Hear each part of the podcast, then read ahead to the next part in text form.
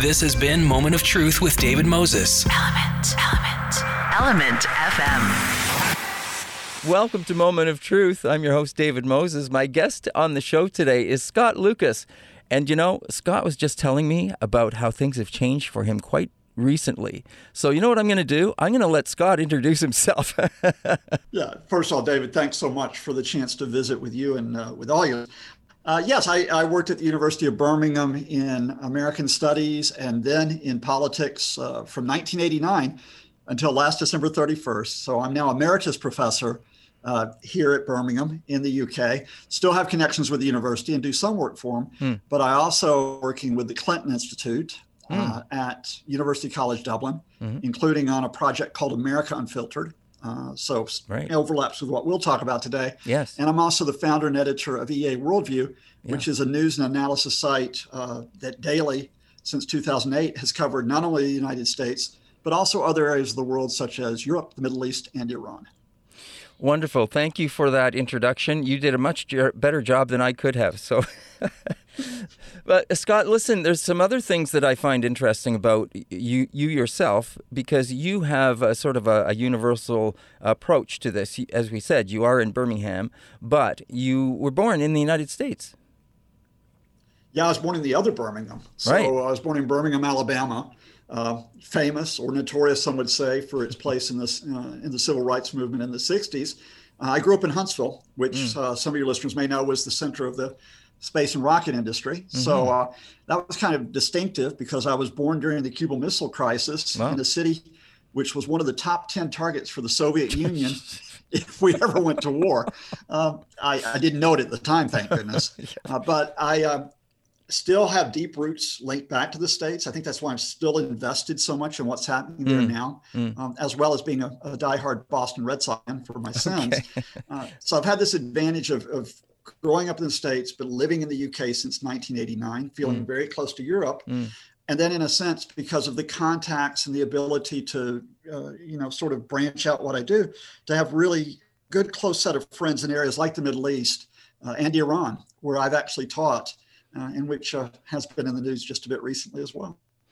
Yes. Well, thank you again for that and giving us that background about yourself. I think it helps us to understand, as you say, your interest in what you are following in politics. In particular, uh, I first was uh, drawn to your attention because of an article you wrote in The Conversation. And uh, it's an, ar- an article that uh, is entitled Joe Biden Sends a Clear Message to the Watching World America's Back. Now, with that article in The Conversation, as I say, that was just after he, uh, he was elected and he made that uh, inaugural speech. And, and I thought that was a great place to start uh, this, you know, th- with this new uh, president, with, uh, you know, as we look forward, I thought it gave us a fresh look. I liked some of the things that you said in that message. I liked, as you pointed out, in that the sincerity with which Joe Biden brought forward. And I think that was I think that really was was the key in that message. If, if that sincerity, and I think people got a different sense, or at least I did, from watching that and listening to him about that expertise. You know, a lot of people criticized him for his age, uh, being the oldest president, those kind of things. But I think that expertise and that wisdom really shone in that speech. Yeah, David, I, I agree, and and and I now I, again I'll come clean with your listeners.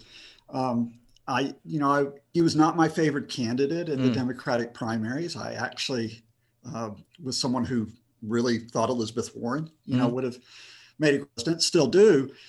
But Biden, I think, showed during the campaign against Donald Trump that pragmatism that I think is necessary at a time when the country has gone through so much, is so badly damaged, and not just pragmatism. I think he showed a sense of compassion um, in that here's a man who has suffered a great deal of personal tragedy in his own life. Your listeners might know that his mm-hmm. first wife and his young daughter were killed in a car crash.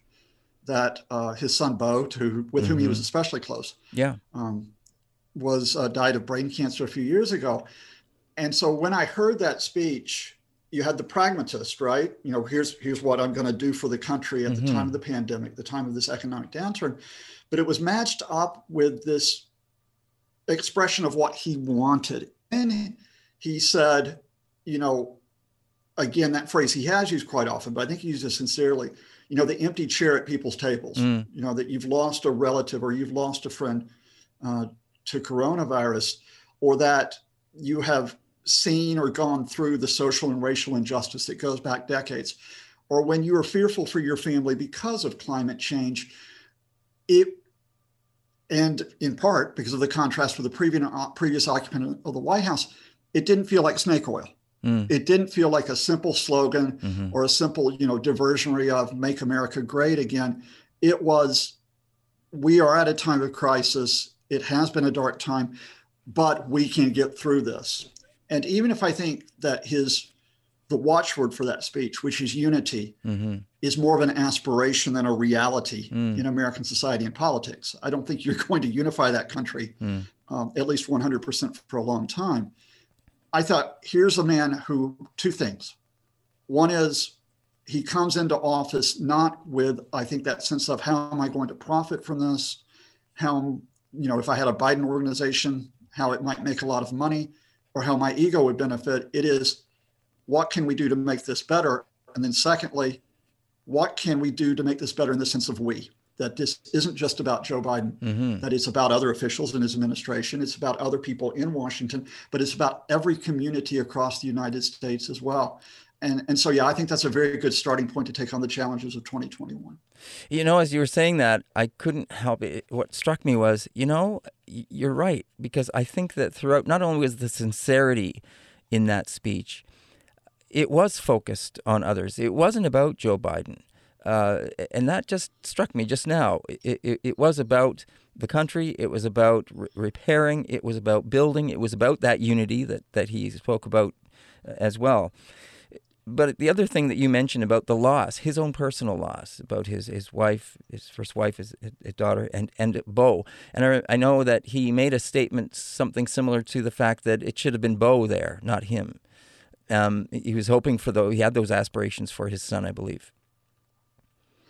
Yeah, I, I, you know, Bo Biden, who an Iraq War veteran, um, prominent lawyer uh, in Delaware, um, someone who was very highly skilled and and you know had the possibility of that political career. But I, I don't think it was this kind of you know the, you know, the Kennedy story mm. about uh, you know the elder brother of John Kennedy. Uh, Joe was the one being groomed for the presidency, and he died, I, if I remember right, in a plane crash. Mm. Uh, may have and and it was John who became president. It wasn't quite this. It was the fact that the Biden family is a genuinely close family, mm. And that um, I have dis, you know I have differences with Joe Biden on some of his policies going because he's been in Washington for more than 40 years. Mm. I think some of those ironically were highlighted by his now Vice President Kamala Harris at the outset of the Democratic primaries. Mm-hmm. But there was always that sense with Biden that is of service to the country.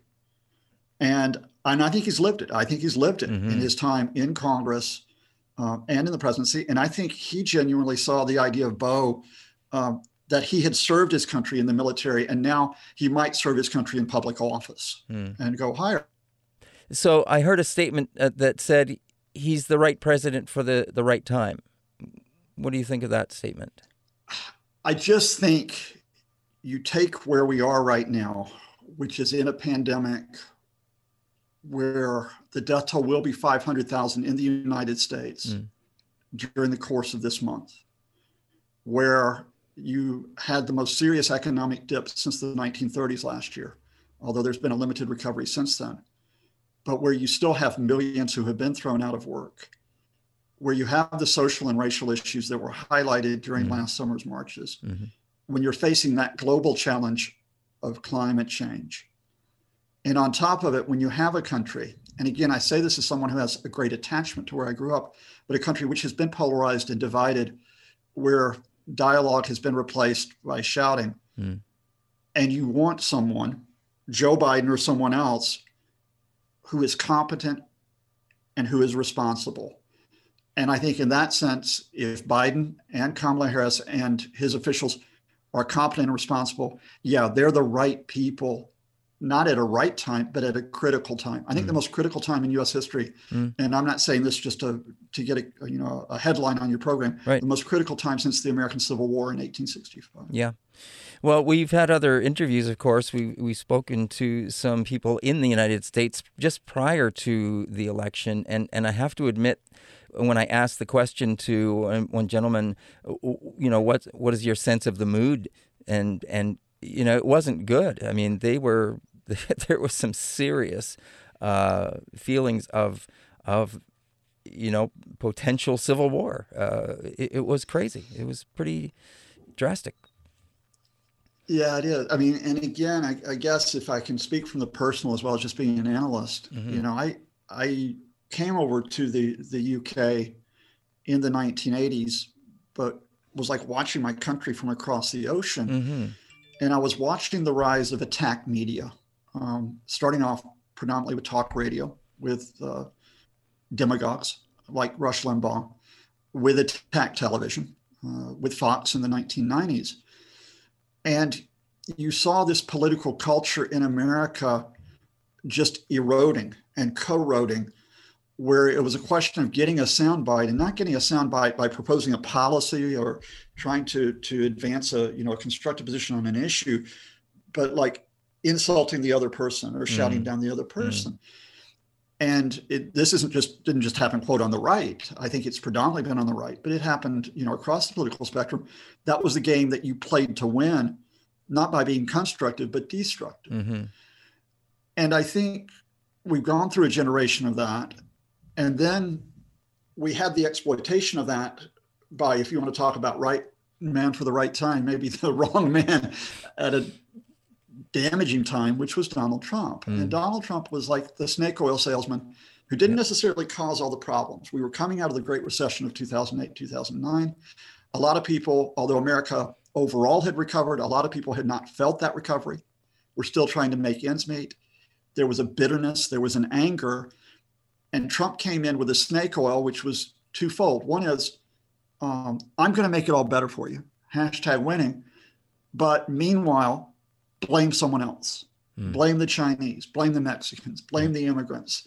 Um, at certain points, blame the Canadians, mm. uh, blame the Europeans, and of course, blame the liberals and the Democrats and the dangerous college professors and the fake news media. And he whipped up that it was dog whistle politics. It was mm. dog whistle politics to whip up those crowds where you have this bookend that had got him into office in 2017 and then it culminated in the Capitol attack on January 6, 2021. Mm-hmm. And while I think that the right wing extremist, the right wing militia, the QAnon conspiracy theorists are a very small minority of the American populace, I still believe they're a small minority. They were that type of minority that could be galvanized and mobilized mm-hmm. to wreak so much damage. And the question now is whether a line was crossed with the attack on the Capitol. And now the vast majority of Americans begin to say, look, we, we cannot go down this path any farther. Right. Right. One more question about about Biden and about this article in particular and his uh, his his speech, I guess to some degree. Winning this election, do you get a, a sense that because of what he has been through, because of the many years that he's been in, in politics, uh, and because of the, the, the, the, situation he comes into, do you think there's a there's a bitter sweetness to for this for him? I, you know, I if you if you play the narrative out, and you have to get Joe Biden to speak to it directly, mm. but you know, you play the narrative out where he first ran for president. I remember back in 1988, uh, and was tripped up because whether wittingly or unwittingly, he plagiarized a speech from a British politician, Neil Kinnock, mm.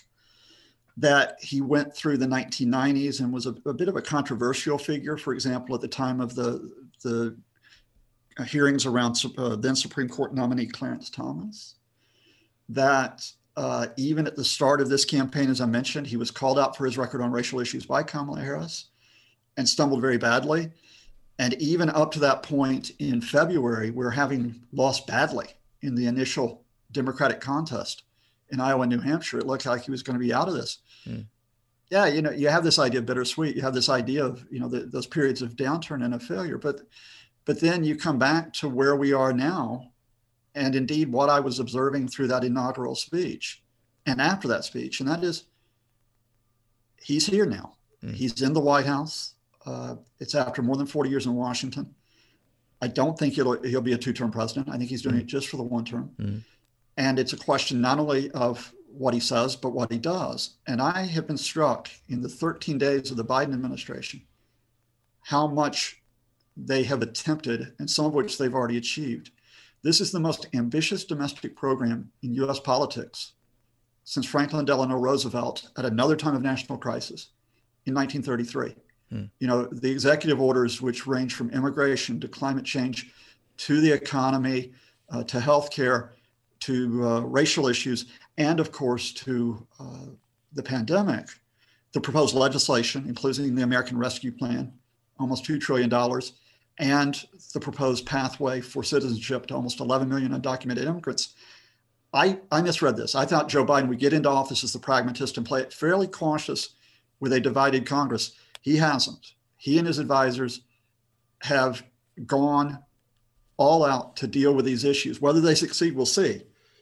But at least they've made the attempt. And that is a valuable, valuable first step, which means, hey, bittersweet is four years from now, wherever we wind up. Mm.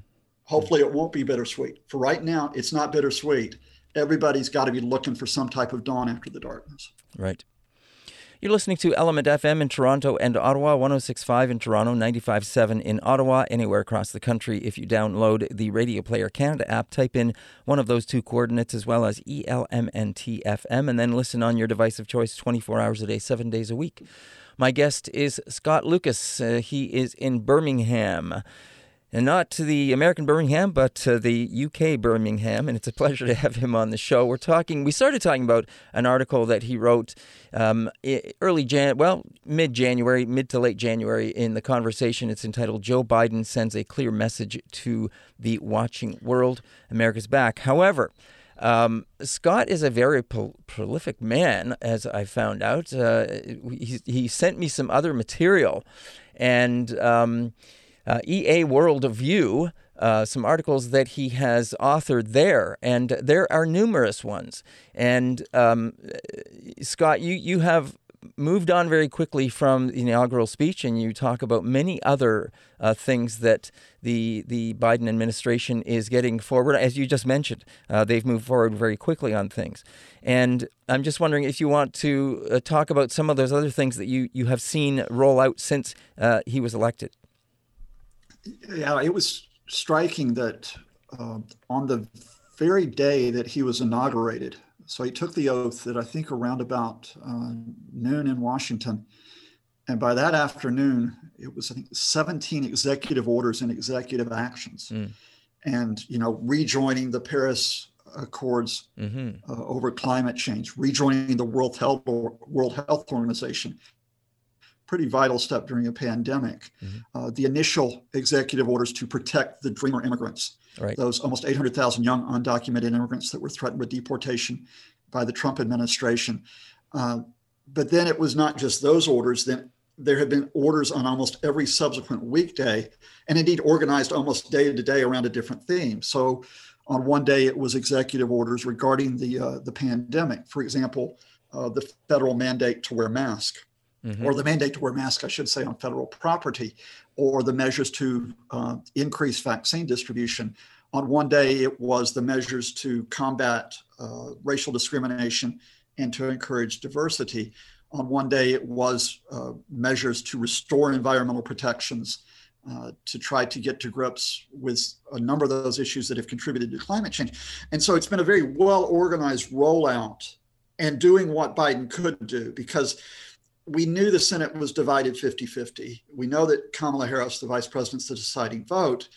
We know that the Democrats' majority uh, is only a handful of seats in the House, but executive orders mobilize the power of the presidency. You know, we we saw it in a very different way with Donald Trump with some very destructive executive orders. Mm. So, for example, the first executive order Donald Trump passed was the so-called Muslim ban, mm. which was uh, barring entry to the United States from citizens of several mainly Muslim countries Joe Biden, first day in office, reverses Muslim ban. Right. You know, and whether you're talking about the signal that that sends out regarding religion, whether you're talking about the signal regarding diversity and, for example, the LGBT communities, uh, whether you talk about the signal regarding uh, women's right to choose, uh, uh basic step that Biden has reinstated funding for family planning. Uh, not only in the United States but abroad. You know, these are steps we can debate the policies, and they have brought heated debate in the past about whether or not you think this is the way forward. But here you have a marker which is not just rhetoric; it is action which is being taken.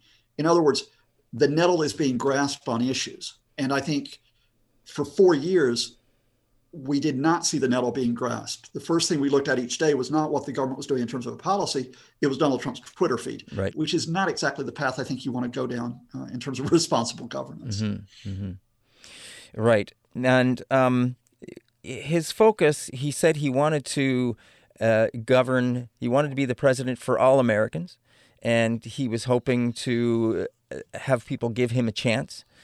How would you say what he has done so far has has shown that he wants to do in, in fact just that? Well, first, if I can tell you a bit of a personal story, um, which is that uh, both my parents are diehard Trumpists.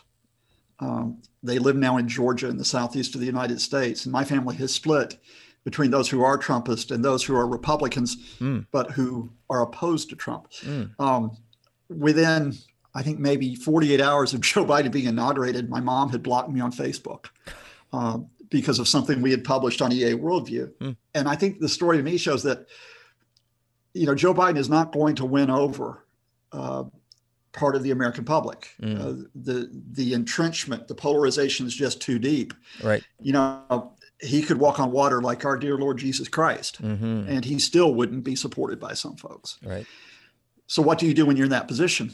I think you have to, in line with the issues we talked about, you have to take action on issues that matter to all Americans beyond Democrat, Republican, beyond left versus right, beyond whatever argument is going on on Twitter or Facebook or Instagram. And what are those issues that matter to all Americans? It's having a roof over your head it's having access to health care if you or your family get sick. It is in the midst of the pandemic, trying to make sure that you don't specifically come down with this virus, or if you do, that you can get quick medical care. Mm. It's dealing with education and making sure that people have the chance to get a decent education, making sure that people can get jobs back if they have lost them in the past year. Right. The more that you can do that, the best antidote to polarization is success. Mm success not in continuing to polarize people but in trying to to make the lives of all people just a bit better.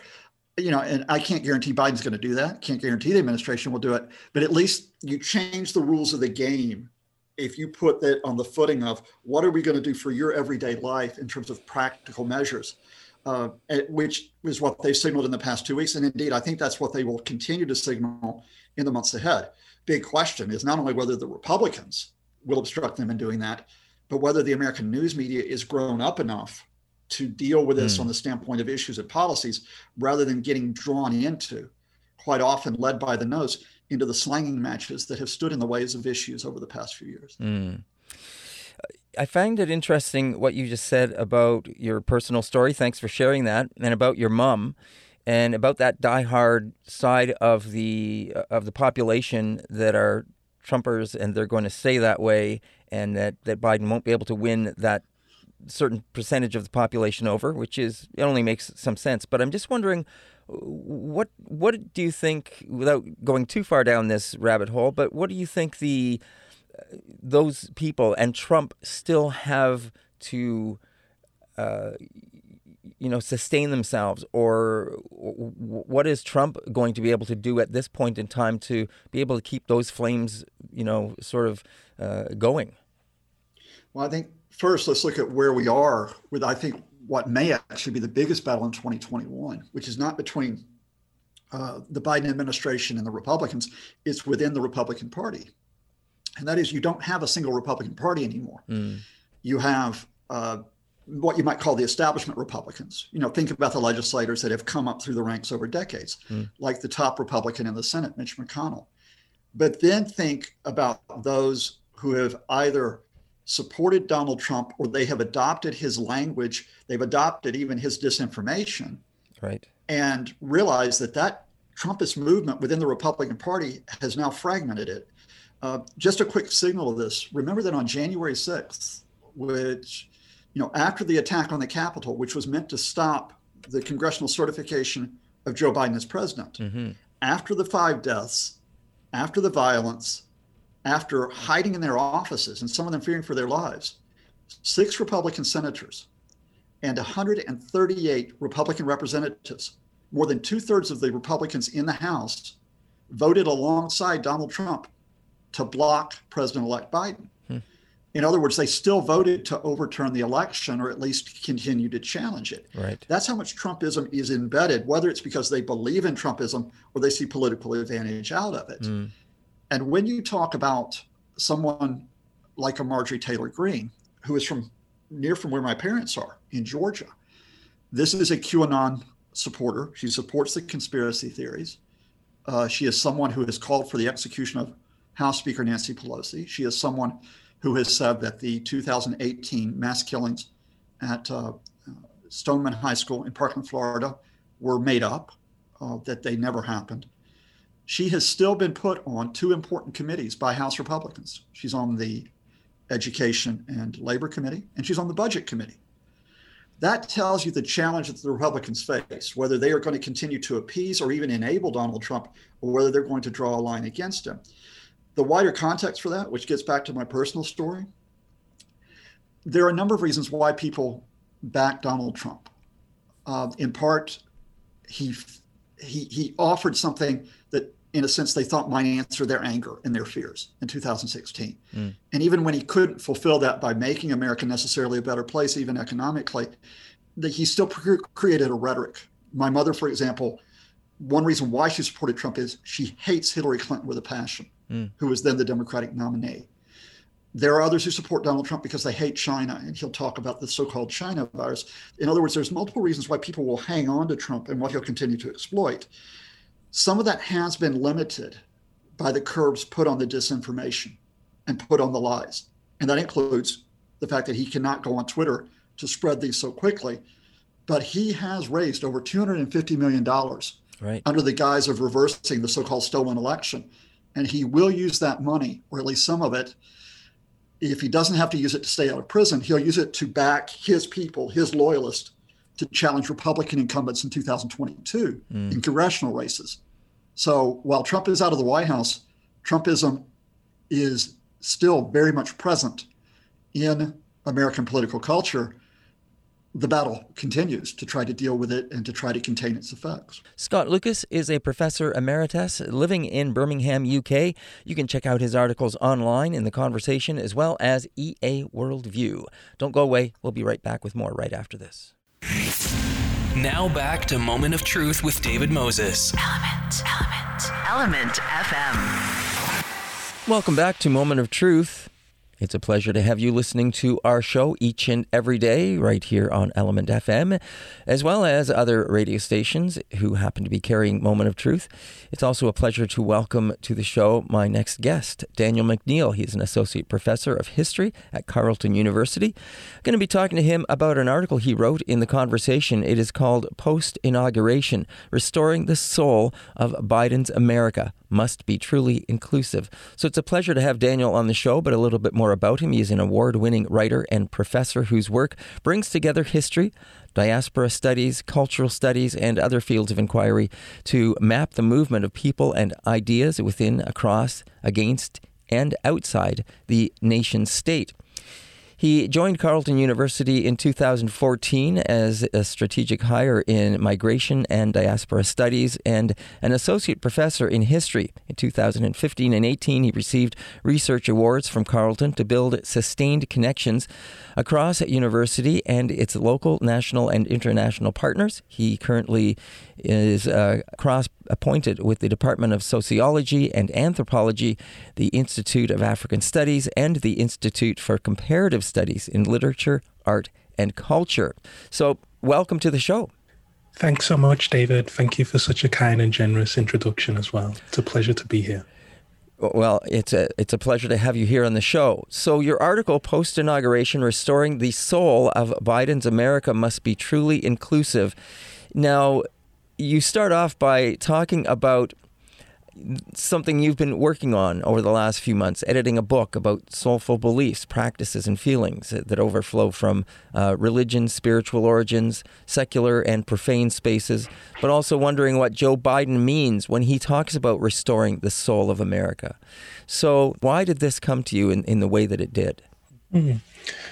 So, as you mentioned, I'm working on a book that maps the journeys of intellectual discovery taken mm-hmm. by a political and cultural generation that came of age in the late 1960s and early 70s, really in concert with soulful intellectuals who exposed the complacency of profiteers and schemers racing for positions and pensions, and people who were always a little dissatisfied with the totalizing schemes and we're always thinking about how we could probe beneath the surface, how we could connect across color lines, across class lines, and imagine a healthier future.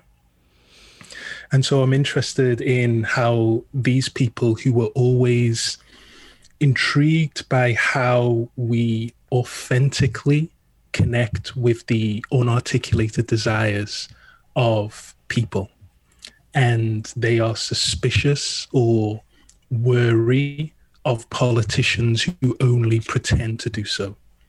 And so when I heard Biden articulate his vision for America, what I was hoping to address and think through was the question of whether this was a political soundbite, whether this was a symbolic gesture, and how it might connect to these other forms of intellectual praxis and engagement with utopian projects to build a better world. Mm. You know, one of the things that come to mind also is when I watched the inauguration, and I believe I, I, I, heard this, and, and I'd be interested in your take on this, is that he came off very sincere. That whole presentation, everything that came through had a, an air of sincerity. So I was really interested in not just what Biden articulated, but mm. how it was framed mm. and represented by the media. So I was looking and investigating a lot about how his vision of soul was often connected to what people understood to be his past, right? His past as an Irish American, mm-hmm. his past as thinking and living through a 1960s context mm-hmm. where he was a pragmatic politician who did not necessarily support radical positions to desegregate and didn't necessarily uh, put his neck on the line for those types of movements for social justice that mm. was um, particularly pointed out by Kamala Harris during the debates um, for the Democratic Party candidate. So I think I was trying to address, yes, how we understand authenticity and sincerity, but also the limits of some of the representations that fail to understand that people who lived through a particular moment in the 1960s weren't necessarily living segregated lives. Even if people didn't necessarily support uh, some of the political goals of a civil rights movement, they couldn't help but to be informed mm. by soul power.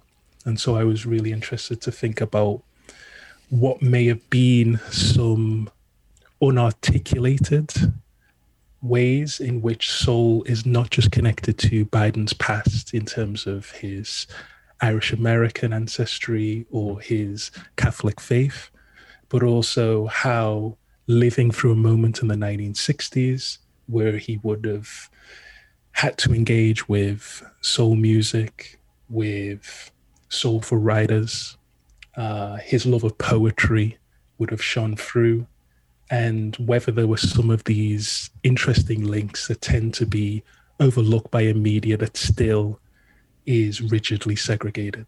Mm. How do you think that this translates in terms of for Biden? And what I mean by that is why why would this be different than looking at say Obama or another president in terms of how you're analyzing this in terms of the the soulful approach that you're taking? My sense is that there are ways in which we are bullied,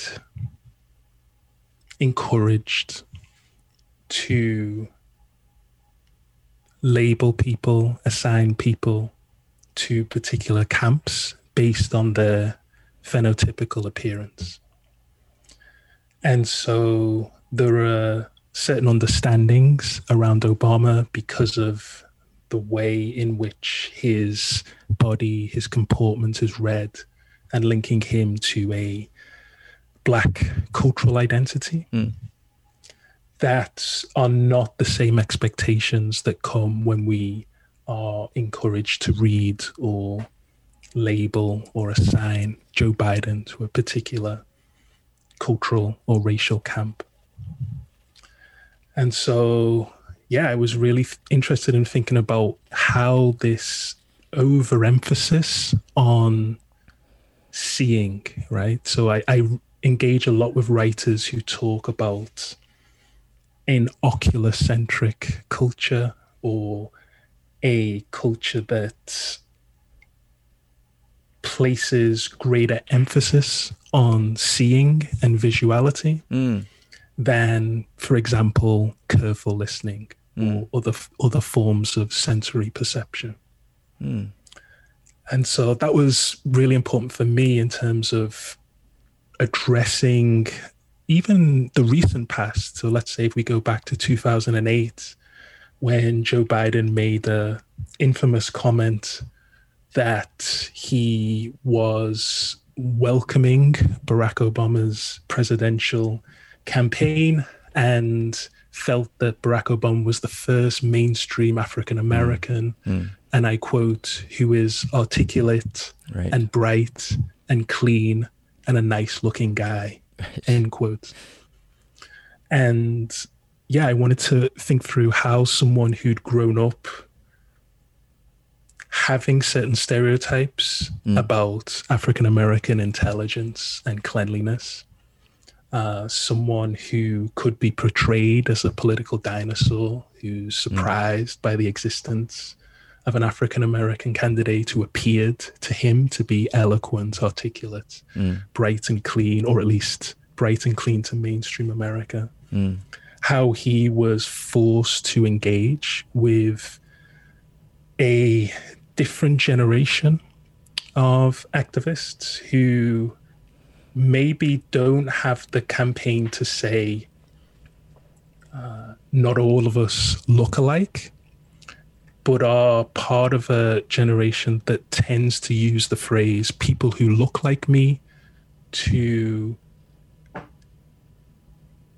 articulate a vision of pride, i.e., to say that Barack Obama, Kamala Harris in positions of power is an inspiration to young children of color who get to see people who quote unquote look like them and equally tend to use the phrase to elicit or gesture towards solidarity or at least empathy and sympathy with the victims of state violence and police violence mm.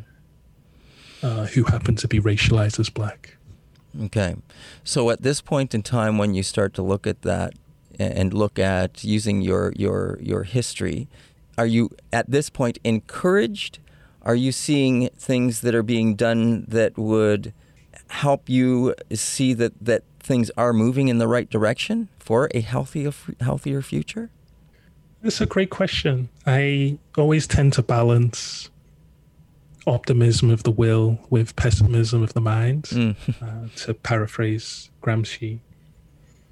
And I like to not just articulate vain or vague hopes for a present, right? So I think there's a huge danger that simply by pointing to visual diversity, mm.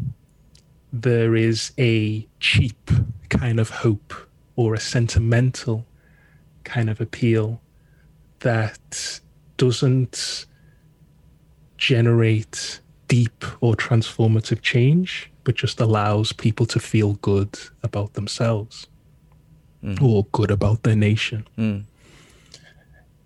And equally, for me, the goal as a historian or as an activist is not just to think about how we can imagine healthier futures, but equally how we can honor our ancestors and how we can think about sending messages across time and picking up messages mm. across time. Mm. So part of the project is not just to ask, how does Joe Biden or how does Biden's administration or how can we articulate a healthier future?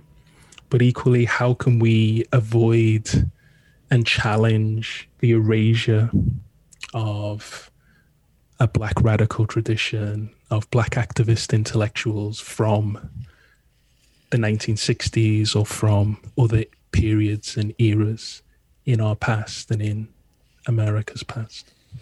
Hmm. You're listening to Element FM in Toronto and Ottawa. That's 1065 in Toronto, 957 in Ottawa, anywhere across the country. If you download the Radio Player Canada app, type in one of those two coordinates as well as ELMNTFM and then listen on your device of choice 24 hours a day, seven days a week. We'd also like to welcome listeners on other radio stations that are carrying Moment of Truth. We thank you for listening. And if you are listening on your favorite podcast platform, my guest here on Moment of Truth today is Daniel McNeil, and he is an associate professor of history at Carleton University. We're talking to him about an article he wrote in the conversation. It is entitled Post Inauguration Restoring the Soul of Biden's America Must Be Truly Inclusive. Daniel, I can't help but think about this history again that you, you you obviously bring a lot of wealth and knowledge around history. So we all went through a lot of changes in the last year having to deal with COVID 19, uh, especially in other areas as well, like Black Lives Matter, uh, the things that we saw happening around that. But more than that, the last four years, when you look at and, and draw on your knowledge of history and look at what we went through in the last four years and the last year specifically, you know, we certainly feel that that we all went through a lot of growth, a lot of change, and a lot of searching, soul searching, in, in specifically. How do you think that that has affected the uh, Joe Biden and Kamala Harris and the administration that is going to come into this, and help to shape or help that administration reflect on what has been going on? What what is your sense?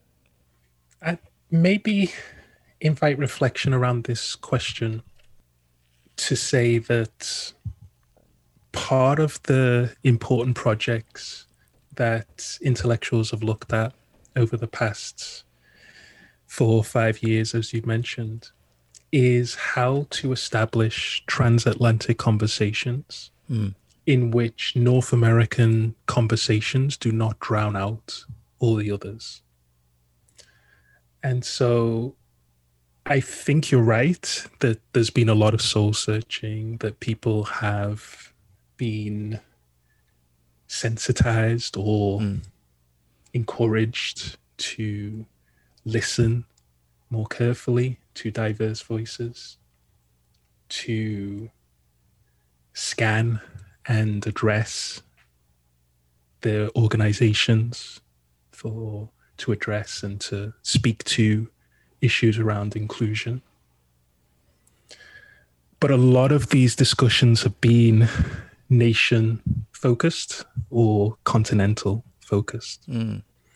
And so when people were thinking through Black Lives Matter, there tended to be an emphasis on how can we address this to reckon with the United States history of violent and exclusionary uh, state violence and racist violence, but not necessarily to talk about uh, American imperial projects or how incorporating certain individuals, uh, non white individuals, into cabinets or into positions of power in the United States does not necessarily mean that black and brown bodies outside of the United States are not viciously targeted by corporate capitalism and also by American military projects. And so that global dimension, I think, will be an important area for us to think through, to address, to continue to hold all political figures accountable. Uh, you mentioned that one of your other guests is uh, speaking and from the Birmingham, mm. and one of the political figures that inspired me growing up in the UK in Liverpool was a figure such as Tony Benn, who always asked people to think about how their political leaders are elected, how they are given or granted power, and to always insist on asking their political leaders, how can we get rid of you? and if they're unable to give clear answers about process, transparency, then they're not necessarily accountable to their publics and to the uh, citizenry. Mm. And so, yeah, I'd, I'd, really like to emphasize that point around true accountability mm. beyond surface level, mm. but also how that responsibility is not confined to our national borders, but extends to thinking about yeah, what type of clothes are we buying, what mm. purchases are we making, mm. And also what types of military regimes are we upholding or failing to challenge. Yeah, they're all, of course, very important, big questions in some areas that we need to think about. Perhaps we will start to see those changes made as we start to reflect more on this new normal that we're going to find ourselves moving into once this COVID situation has been resolved and everyone is that wants to be inoculated with the, uh, the, the vaccine gets that, and we have this herd immunity that we can move forward and start to open things up again. And now, what what about Biden? And you know, you're talking about the, the big picture, the the global picture. Biden has had two messages. He spoke to the nation, of course, but he also spoke to the world. And you were talking in world uh, uh scope there as well in terms of what you were addressing how would you say that what you are talking about has impact in terms of America moving forward uh, from a, a, new world that we're going to be living in? Okay, yeah. Again, that's one of the reasons why I'm always stimulated or inspired by history. Mm. Is to think about the ways in which, you know, let's say that 1960s context, mm-hmm was about a new world or a new dawn coming. Mm. And how did people from Charleston to Accra to Marseille to Johannesburg connect their struggles to conceive, imagine, struggle, work for a better world. Uh, part of the article in the conversation was drawing on the inspiring work of the South African activist intellectual Steve Biko, mm. Who articulated a vision of Black consciousness mm. that was not about pigmentation, but was about mental consciousness and people's willingness to fight neocolonialism wherever it may be in the world. And that vision of Steve Biko's Black consciousness is an invitation for Indigenous activists, for Irish liberation figures, for people fighting for freedom in Quebec, the various uh, groups and individuals to consider how many of the forms of management and governance that they're fighting against can be connected.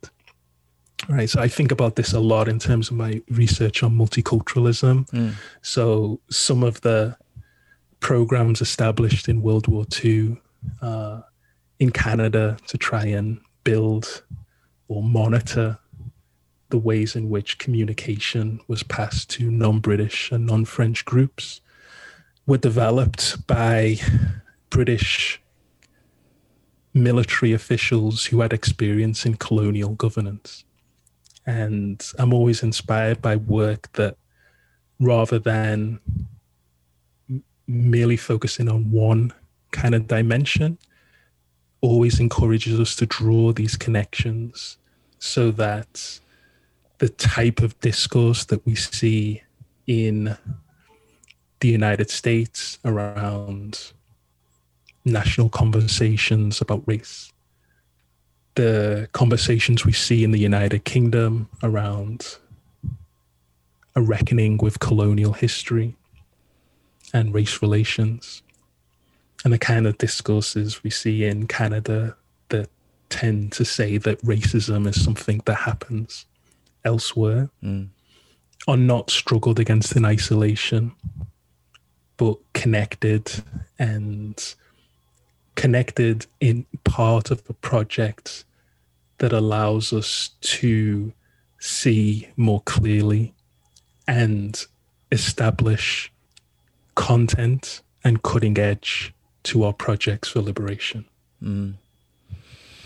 Uh, Daniel, it sounds like to some degree what you're you're you're hoping we can work towards is is something greater than uh, you know, some of the things you, you refer to with uh, when Kamala Harris uh, was elected as vice president, and uh, how that message was sent that she's giving hope to young people of color um, who, who, look like her, and uh, she's on the cover of Leadership that looks like me. It, it sounds like you want, and hopefully you want us to move beyond that, something that we seem to get tied up in, and, and that is the superficial. And you want us to look beyond that. I guess that's what I was talking about in terms of scraping that veneer away and looking beyond so that we can start to look more seriously. Uh, and not just uh, ju- not just take things for granted like we used to in the past, and and actually take ourselves more serious. All of us take ourselves more serious as we move forward forward into a healthier future. Yeah, but and also recognize the people who have struggled against mm those types of superficial representations mm. and the types of co-optation of radical movements in the past. So I, I think you're right that a lot of people are making clear that they refuse to accept or promote or be bought off by certain types of symbolic gestures.